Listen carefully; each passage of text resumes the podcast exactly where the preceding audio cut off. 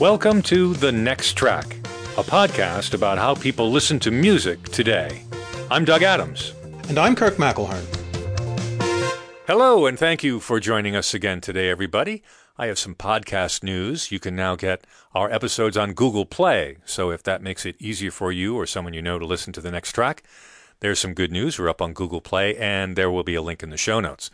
This is episode number 90 of the next track, and joining us today via Skype is journalist Liz Pelly, who has recently done some pretty thorough reporting about some of the ways Spotify and ostensibly streaming services in general are impacting the music industry the labels, the artists themselves, and us as music consumers.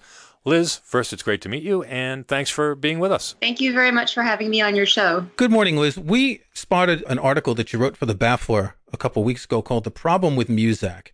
And the subheader is Spotify's bid to remodel an industry. And you just give a, a wonderful analysis of what's going on in, with Spotify, how this is changing the music industry where do we even begin? Spotify is, to quote you, you say to understand the danger Spotify poses to the music industry and to music itself, you first have to dig beneath the user experience and examine its algorithmic schemes. That's a pretty loaded word, danger. Well, I guess something to start might be just to point out that this article sort of came about mostly from just conversations that I had had over the past year or so with people who make music or work in music. These conversations about Spotify, I feel like at every turn I, I, was hearing people talking about the way that this was changing the way that they did business or the way that they released music um, or you know just kind of like talking about this all-encompassing way that this one platform had been affecting their lives or um, you know the record labels that they ran or the way that they were expected to do their album rollout um, and just it just seemed like everyone was talking about it. So it, it seemed like a big thing that had to be um, addressed. And I got really interested in in writing about it based on that, but also um, when I found out about the the major label playlist brands, um, and I thought that I, that kind of made me, you know, that that intrigued me, and I to me that was this the signal that because you know I'd always heard that Spotify was very influenced by all of the major record labels, but um, it was kind of this overwhelming thing. Where do you even start? Like, I don't know. So for me, like that was where I started. I started by investigating that a little bit for this article last year called The Secret Lives of Playlists. Right. And that was in June on what? And we were going to mention that one as well.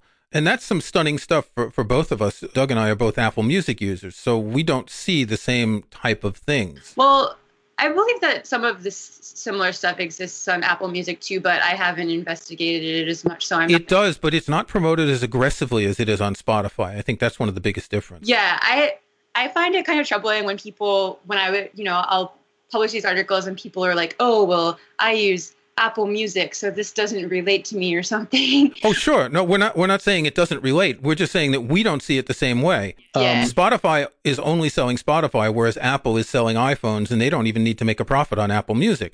So obviously, the business model is different. Yeah, it's definitely a concern. Anyway, so so I was researching the major label playlist brands, and then that kind of opened my eyes up to all of the different ways that Spotify is influenced by major record labels. But then from talking to people who work at major record labels, I learned a little bit more about, um, you know, all of the curator gatekeepers that are employed at Spotify and how their interests um, make the you know the platform pretty inaccessible to independent artists. And then i started learning more about the different algorithmic playlists on spotify. And these are all concerns that are all equally worth diving into. So for this article for the Baffler, I just kind of tried to open up all of these different um, conversations. You know, the piece was actually came from ideas for five different articles that I eventually ended up just sort of like putting into one because they all were deserving of conversation, I thought. You know, it really could have been five articles, but it's great that you put it all into one piece. There are just so many factors and dynamics at play. it, it is quite a complex situation. On the one hand, as you say, it's the major labels who are controlling this, in part because they have large investments in Spotify, in part because they own these companies that make the playlists that are obviously touting their music. And so this, as you said, it shuts out indie artists, but it really skews the whole thing. When, when, streaming started, everyone was talking about music discovery and the so called mythical long tail that never really existed. and how everyone would be able to listen to exactly the music they want. But it really comes down to, and again, I'm quoting from your article Spotify's obsession with mood and activity based playlists has contributed to all music becoming more like Muzak. And I, I think, you know, we've we've discussed streaming music here on the show a number of times, and and we both sort of feel that the majority of people just listen to music as wallpaper or Muzak and don't really even care that much. Yeah, I, I totally agree. And, you know, a lot of people will respond and say, oh, well, that's always existed. You've always had commercial radio, or you've always had lean back listeners, or you've always had people who weren't super invested and they just listen to whatever's around. But I feel like this is the first time where we're seeing a system that so many artists are beholden to exacerbating this type of listening. Um, you know, where even your independent artists um, who normally would be able to opt out of these types of um, systems are, are suddenly expected to participate in them um, in these types of dynamics that maybe at one point were you know only something that top 40 radio really described subscribed to in your article about playlists, you mentioned the fact that a number of artists suddenly discover that they are in a branded playlist and that they're not really happy about this. And on the one hand, you would think that the artist would be happy because, let's say, a Nike playlist means that they're going to get a lot more plays. But on the other hand, there's this sort of subtle suggestion that the band is sponsored by Nike or that the band is beholden to Nike. Do, do they have absolutely no way of getting out of that? Uh, I'm actually not sure. I, I think that probably if they really wanted to get out of the playlists, they could. But I think it's kind of more about the these brands now having ways where they can align themselves with artists or where they can sort of like capitalize on the cool factor of having these playlists that quote unquote help them connect with their listeners and they're using music for these purposes without there being any sort of compensation where in the past maybe an artist if they were doing some sort of brand partnership or some sort of commercial, you know, they would get paid a ton of money. And that was not like a huge way that artists made a living, but definitely a part of the piece of the puzzle. And now in a streaming environment where um, you know, artists are making their careers by piecing together so many of these smaller revenue streams. And I feel like, you know, as in the article, I spoke with um, Kevin Erickson from the Future of Music Coalition about this idea that um, if corporations and brands can find ways to align themselves with music without going through the trouble of paying artists all that money, like what do you think they're going to do? They're going to latch on to these ways to align themselves with music that don't involve higher compensation. So, in a way, it's sort of another one of the ways that streaming services are undercutting revenue streams for artists, which they're also doing um, in other ways too. Well, this is one of the biggest problems, and, and we've talked to a number of people, both at record labels and musicians, who say that they just can't afford to live anymore on what they're getting from streaming. In last week's episode, we talked to James Jackson Toth about an experiment he wanted to do to listen to one record a week. It lasted three days. But in the discussion, it was interesting to, to see how people's consumption of music is changing, that people aren't buying music anymore. And there's a whole generation now that won't even know what it means to buy an album and take it home and to live with it for a week. Instead, Spotify is undercutting the amount that anyone would have gotten from an album. Although I, I think just a couple days ago, uh, I, I, guess this is a, a, decision in Congress that the songwriter compensation is going up substantially, but performance compensation is is not, and label compensation is not. So the the whole thing has gotten to a point where as you said, it's the major labels who are controlling this, and yet their artists aren't getting enough money to eventually survive over the long term. And it's hard to think how the major labels expect this to be viable in the future. It almost seems like a sort of power struggle between the group that used to be the most powerful force in the music industry and this like new center of power that is rising, where it, it seems like they're really working together, but it's hard to tell like the extent to which they are to me it's just like it seems like spotify is definitely emerging as the one of the most powerful new forces in music. And obviously major labels have an imbalance of influence over things like the music that ends up on the front page of browse what you see in new music friday like partnerships with spotify and stuff like that. Um, owning part of it probably some sorts of marketing deals. Like I remember at one point I read that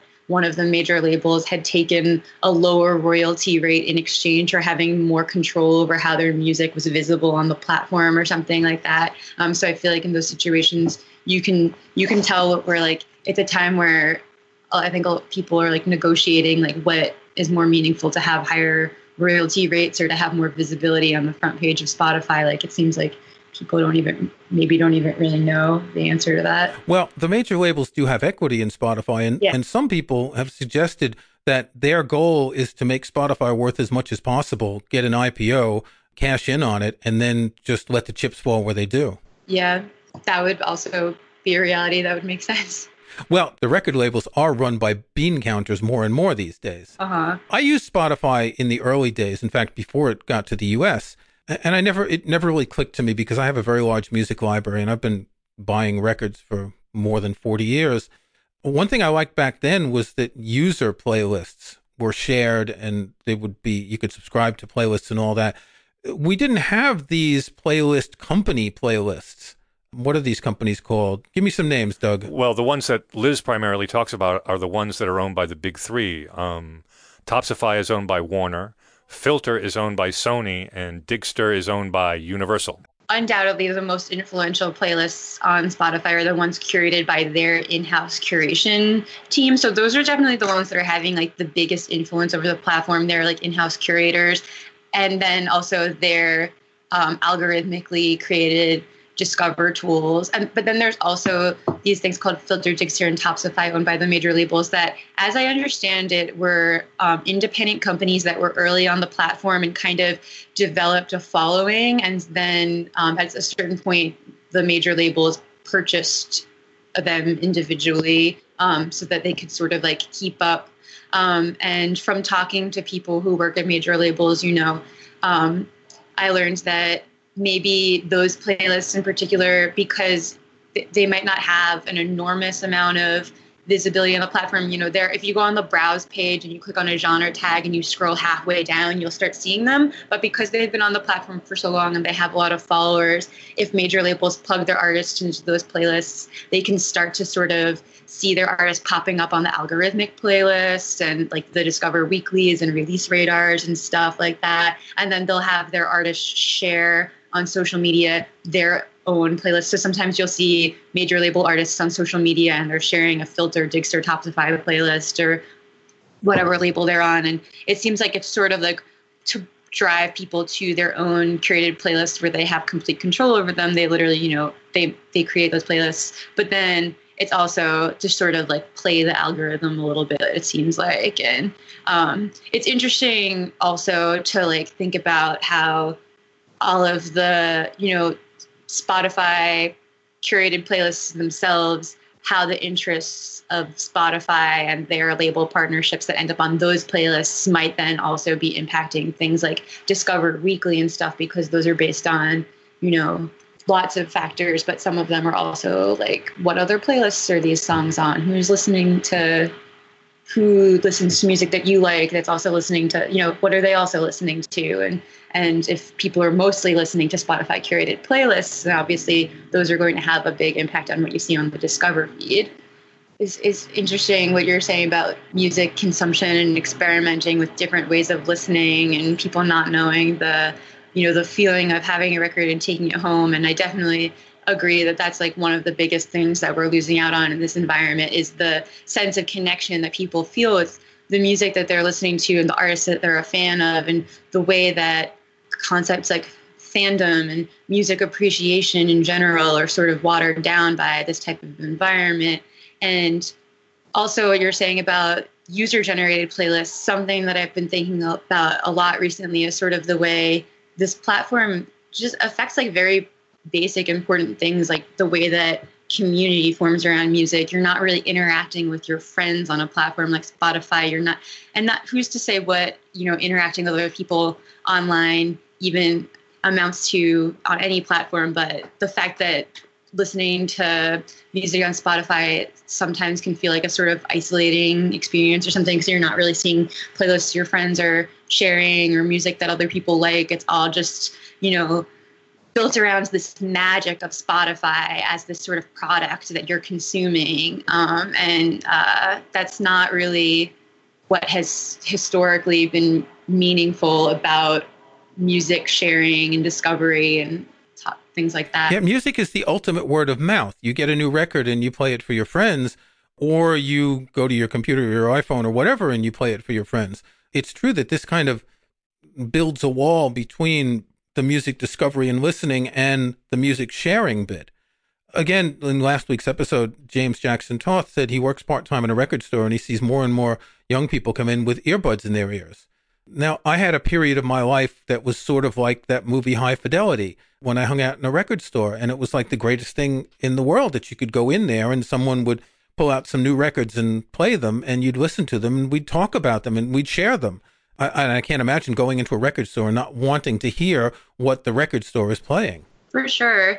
And even, you know, myself, like being involved in college radio was a huge part of my life and college experience and listening to other college radio shows and I can't imagine how I would have ever discovered a lot of the music that made a big impact on me if it wasn't for things like listening to independent radio shows and if those sorts of types of um, you know and college radio stations are also a huge way of forming community around music. And if those types of platforms are being replaced by things like Spotify like how are people going to find each other? Or like you're saying the the conversations you have in record shops and stuff like these types of new platforms don't even begin to replace those sorts of interactions, you know? Yeah, I, have always been surprised that Spotify hasn't tried to really develop that. Apple did some years ago with something called Ping that they called a music social network or social music network, and it was a, a disaster. It really didn't understand how social networking works.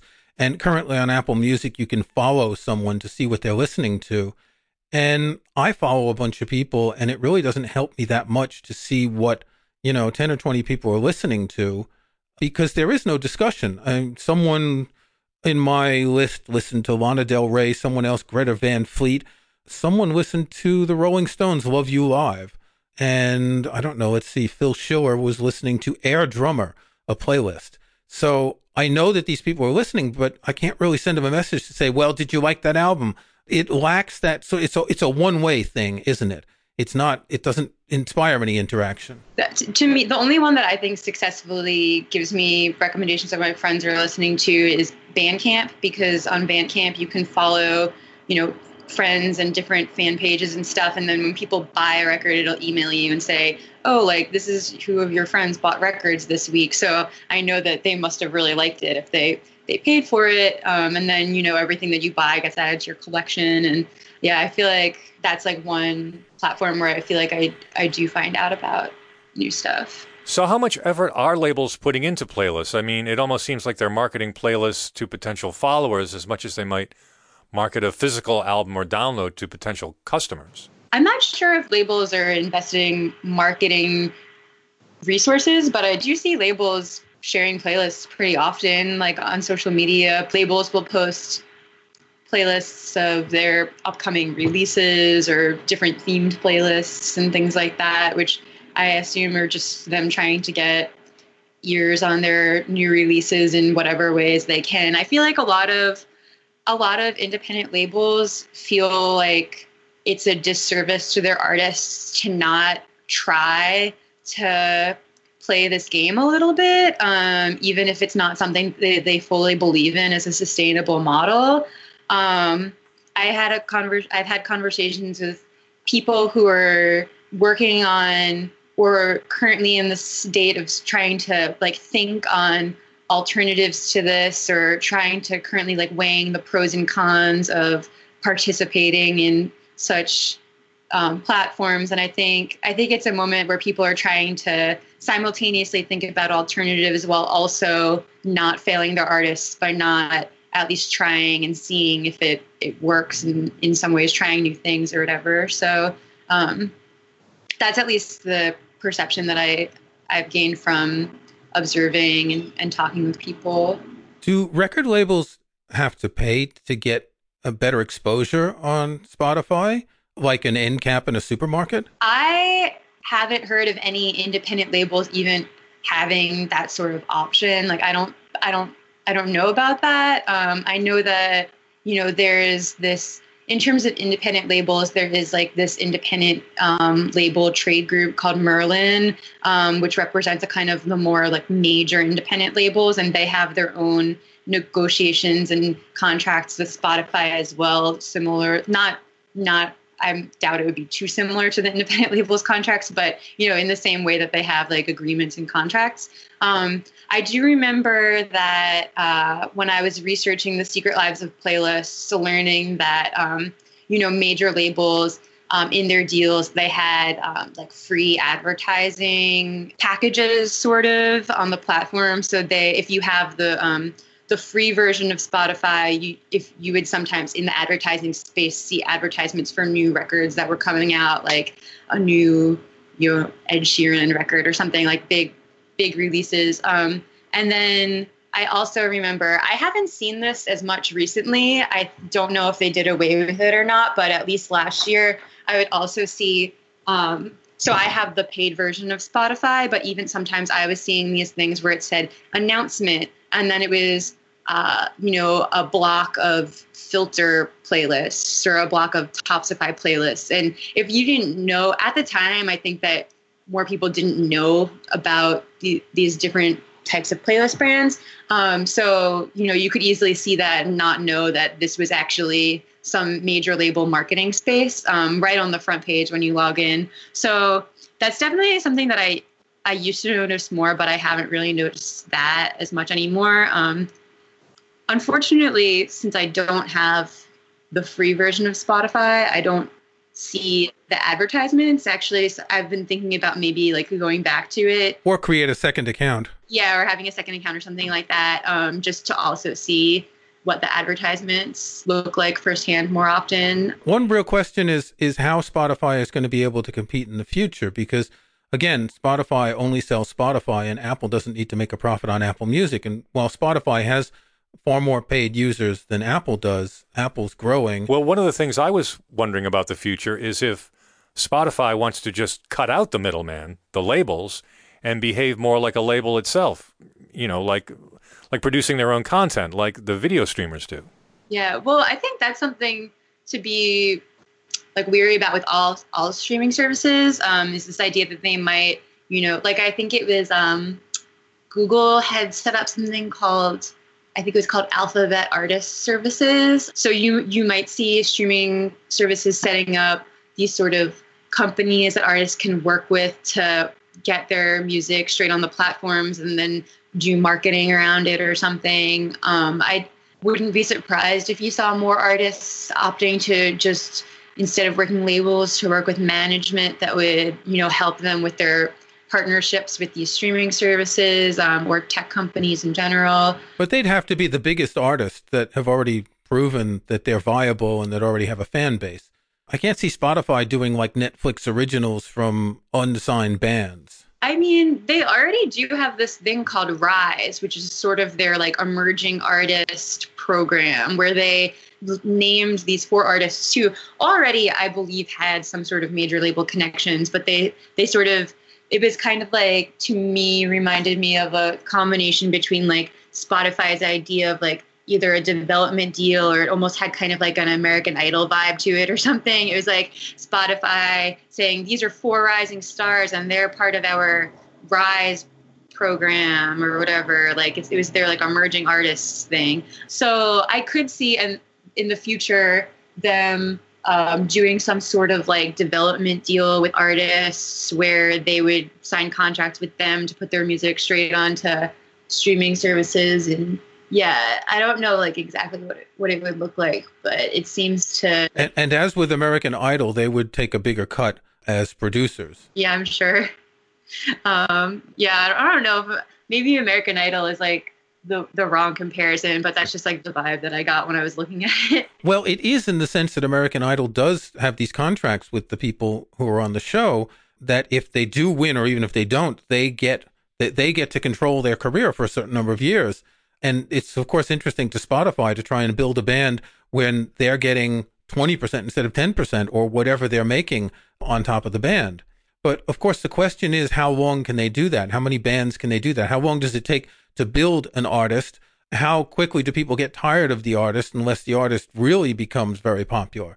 It doesn't seem like in music, it seems a lot different from, say, movies, where a movie is a one off, whereas music, you're building an artist over a certain amount of time, hopefully more than one album. So it seems like it is a different concept of development. Yeah that is unless they get people hooked on things like playlists and they have loyalty around a playlist instead of around an artist or an album um, and they you know market that more and that becomes the focus of what people get excited about on a platform like spotify because um, you definitely do see them investing a lot of like marketing resources around their playlist brands. And you also do see things like you know there's this whole controversy. This is like kind of changing the subject a, little bit, but just in terms of like Spotify's investment or non-investment in artists or kind of like creating artists in this certain way. Um, you did last year hear about this whole thing where they were taking their popular playlists and the popular tracks, they were like hiring session players to sort of create new tracks that sounded like them and then replacing what people were calling the real artists with the fake artists. And I, there was a lot of discrepancy. Kind of like Muzak, as you, yeah. the term that you use so ideally. There's definitely like fair discrepancy about whether it's right to call them fake artists or not, because it's not like you know a lot of these people are like actual artists, but a lot of them were just using these like one-off names for these tracks, and um, you know they were taking those tracks and replacing popular artists with them. So I don't know what the future of uh, that sort of dynamic um, on streaming would look like, but it, it certainly would be surprising if they stopped doing this. I think the end result, though, is that ultimately it might not make a difference to some listeners if they know who the artist is or not. I mean, why not use a, a Muzak orchestra to make this content? I mean, for some people, okay, it's not the high priced boutique wallpaper, but it's Home Depot wallpaper and it's good enough. It sounds good enough. I, I don't know if I would advocate for this, I mean, and Spotify rightly got nailed for it. But it doesn't surprise me that some smarty pants in the executive suite had a look at some numbers and thought this might be a good idea. Yeah. Well, Spotify makes money no matter what you listen to, as long as you listen. And even if you don't listen, they still make the money. But they want you, they don't care what you listen to. They want to attract you to keep you on Spotify and not switch to another streaming service. And they want you to listen, but it doesn't matter if it's an artist that's negotiated a higher royalty rate than a lower royalty rate. Yeah, that's a great point. You know, to a certain extent, it seems like they want to keep certain labels happy because they might have to because of their contracts or something like that. But at the end of the day, yeah, I, I agree. I, I feel like I get the vibe that they don't really care what you listen to as long as you have it playing in the background. It's a commodity to them. Yeah. yeah. Um, Spotify doesn't do any live radio like Apple's Beats One, do they? Um, no, but they do have podcasts and video. But I haven't, I haven't seen anything, any live streaming stuff. And, and I'm not a fan of Beats One in particular, but they do have interviews. They have a number of DJs. And that seems to be a more content driven approach by Apple. I'm surprised Spotify hasn't emulated that. Yeah, they have have done some original content, but it's more like, you know, they did this thing called I'm with the Banned last year, which was their video and music series of artists that were affected by the travel ban. And they'll kind of like create content around certain specific playlists. I'm trying to think, you know, like they'll put original video content into some of their popular playlist brands like RapCaviar or Rock This or exclusive premieres of videos or something like that. It seems like they're more focused around developing their very popular playlist brands, almost in like what we are talking about earlier, to kind of like create loyalty around those, uh, like brand loyalty around those playlists. But what it really comes to is whether people will re up at the end of the month there has to be something compelling. You know, whether or not you're going to watch the next season of House of Cards, there is something on Netflix that will grab you and keep you subscribing. Otherwise, you'll give up. And it's the same on Spotify. I mean, again, it's different because it's music. And for a lot of people, it's wallpaper or Muzak, and, and you don't necessarily care that much. But I guess more people are using Spotify in the free version and getting ads if they really don't care. So Spotify needs to find a way to not only keep current customers subscribing, but also to get people to convert from free to paid. Yeah. It's this weird thing where I feel like you know, ultimately, especially in terms of artist compensation and the royalty rates, and are they selling access to every single record or are they selling their discovery products? And I feel like I really do think that most people have Spotify accounts because they want to be able to listen to their music. They want to be able to listen to records that they like. It's like I don't necessarily know that like people are specifically going there for playlists. Like I think that people are going there for records and to listen to artists that they already like, maybe to listen to playlists that their favorite artists have made or whatever. But I think that the playlists are kind of like how they hook people once they're there and they are confused for a minute and they're like, oh, you know, they're almost like distractions or something. When you open the platform, they don't make you think about what you want to go listen to. They're, you open it and you're like, oh, let me see what's on that, click or whatever, because they're right on the front page. And you also start to see sort of like clickbait tendencies with like the front photos and the funny names and stuff like that, and the the mood and activity names and, and things like that. Yeah, I don't get the mood and activity playlist. It's like some random person's barbecue playlist is going to be appropriate for a certain number of people having a barbecue, but not for everyone. And their insistence on that Apple Music keeps recommending for me the classical music for elevators playlist.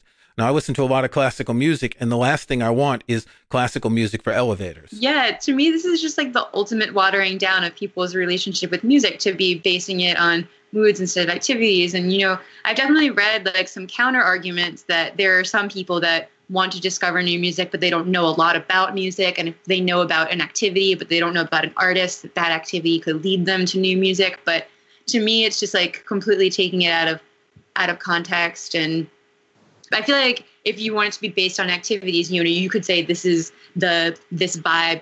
Uh, I don't know. I don't even want to get into that. It's just some someone once said that all you need for a party is two people and a Barry White album. right. Yeah.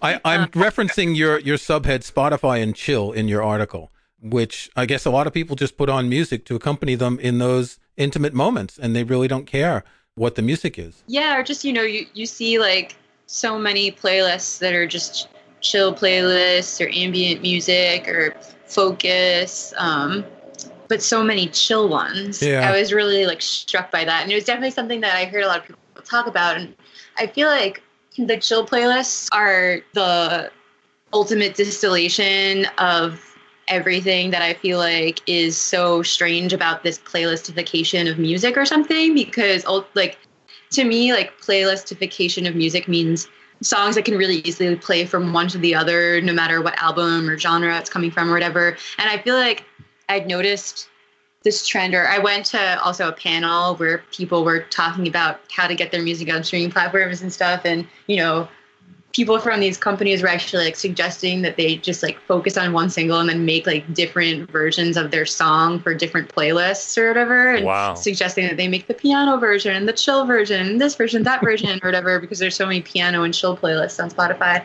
Um, and that i thought that was really interesting to me because it seems to be an area where this platform is really affecting the the way that people are like, you know making music. It's an example of affecting the way that music is sounding um, people wanting you know striving to make music that fits more into a playlist. Um, and i feel like it's an example of how these platforms are not just influencing the way people listen but also the way people create. So do, do you still buy records? I buy cassettes. I have an enormous cassette collection. Cassettes. What? Yeah. What? Cassettes. Yeah, I have an enormous cassette collection, and I do I do have records as well. But cassettes. Um, People buy cassettes. They do. And I think that so. This is beyond vinyl. Now you're back to cassettes. Next thing is going to be reel to reel. what is it about the cassette that is all of a sudden popular? I mean, before the Walkman came out, I had a Walkman. Sony had something they called the Pressman. It was a brick-sized cassette recorder with two microphones in it, so left and right channel for journalists to use. And I bought one used. And about a this was about a year before the Walkman actually came out. So I'm an early adopter of cassettes. But I was so happy when CDs came along and I didn't have to fast forward or rewind anymore. Oh yeah. I think that for me, I like being able to buy a physical copy of music from an artist that I like, especially if I'm at a show and there's a band on tour and I'm at the merch table. But I personally can't always drop 20 bucks on a vinyl record, but a lot of bands will have tapes for five five or seven dollars, and it for me it just I think the reason why I started buying tapes at a certain point was just that it fit my budget more. Um, and uh, and then it just kind of stuck, and cassettes became the thing that I collected. And you know, I would buy a lot of cassettes in in the mail um, from label tape labels. Um, and you know, it's a way to support a band on tour. Buy something in the mail kind of impulsively without really, you know, like I feel like I could take more risks on buying a tape too. Like if I if I buy a record, that's a record that I know I already like, I think. Um, whereas a tape, you know, maybe I saw a band live and they seem pretty good and I wanted to support them, or a label that I like put something out and I heard one song from it and I know that I like that band, so I'll just buy that tape. So I don't know. And I think, you know, I read that cassette sales were up 35% last year and yeah i read something about it and and at the time i just kind of snickered but i think we're going to have to do a show about this doug. Well i have to say i i could get behind cassettes. It's tough to argue with cassettes. As you say they're cheaper retail wise but they're um, they're handy. They are. Portable they sound pretty good. They're great in cars. Um, i think there might be fewer compromises you'd have to make than with vinyl. I could do cassettes again easily. So what do what do you listen on? Do you, do you have a, a Walkman? Do you have a boombox, or do you have an actual stereo cassette deck? I have a boombox, but the boombox is it's like you know right next to my record player, and I have it all in the same area in my house. Um, so I listen to. I have a boombox that has the radio hooked up to it, so I can listen to the radio if I want to. But but yeah, boombox. I used to have. I don't. I don't anymore. But I used to have like multiple cassette players throughout my house but I've been meaning to get another one for my kitchen. This feels like a time machine. I have a boombox next to my record player. this is what we used to say 40 years ago. I mean, it's a better way of listening to music, so it makes sense. I think. Well, it's it's it's it's an interesting way of listening to music. Yeah. Uh, you know, because you can make your own mixtapes, which are sort of playlists, but they're more personal, and you can tape over them, and you can tape a record or a CD onto a cassette, and you can only tape the songs you want if you don't want the whole album. I should say it's a better way for me to me to listen to music. I think everyone's relationship with music is extremely personal and the way that you enjoy listening to music is totally you know based on personal preference and I think like ultimately what this gets down to is that like there can't ever be like one way of listening to music that is expected to be the way that everyone listens to music um, and you know there can't be expected to be one way of distributing and sharing your music that works for everyone. So I feel like things like Spotify, you know, ultimately maybe some artists really like it, but the artist that's not working for shouldn't be expected to have to use this one thing just because it is like amassed like all of this power in music or maybe you know they'll have their music up there but it's not necessarily the first thing that they share when their album comes out you know maybe they prefer for a few weeks to share their Bandcamp link or their personal website or their record label's website or something. It's awfully depressing talking about the future of music, especially with what we've seen in the last few years. And again, as Doug and I, both people who grew up with records back in the day, and then tapes, and even we we we even had eight track tapes.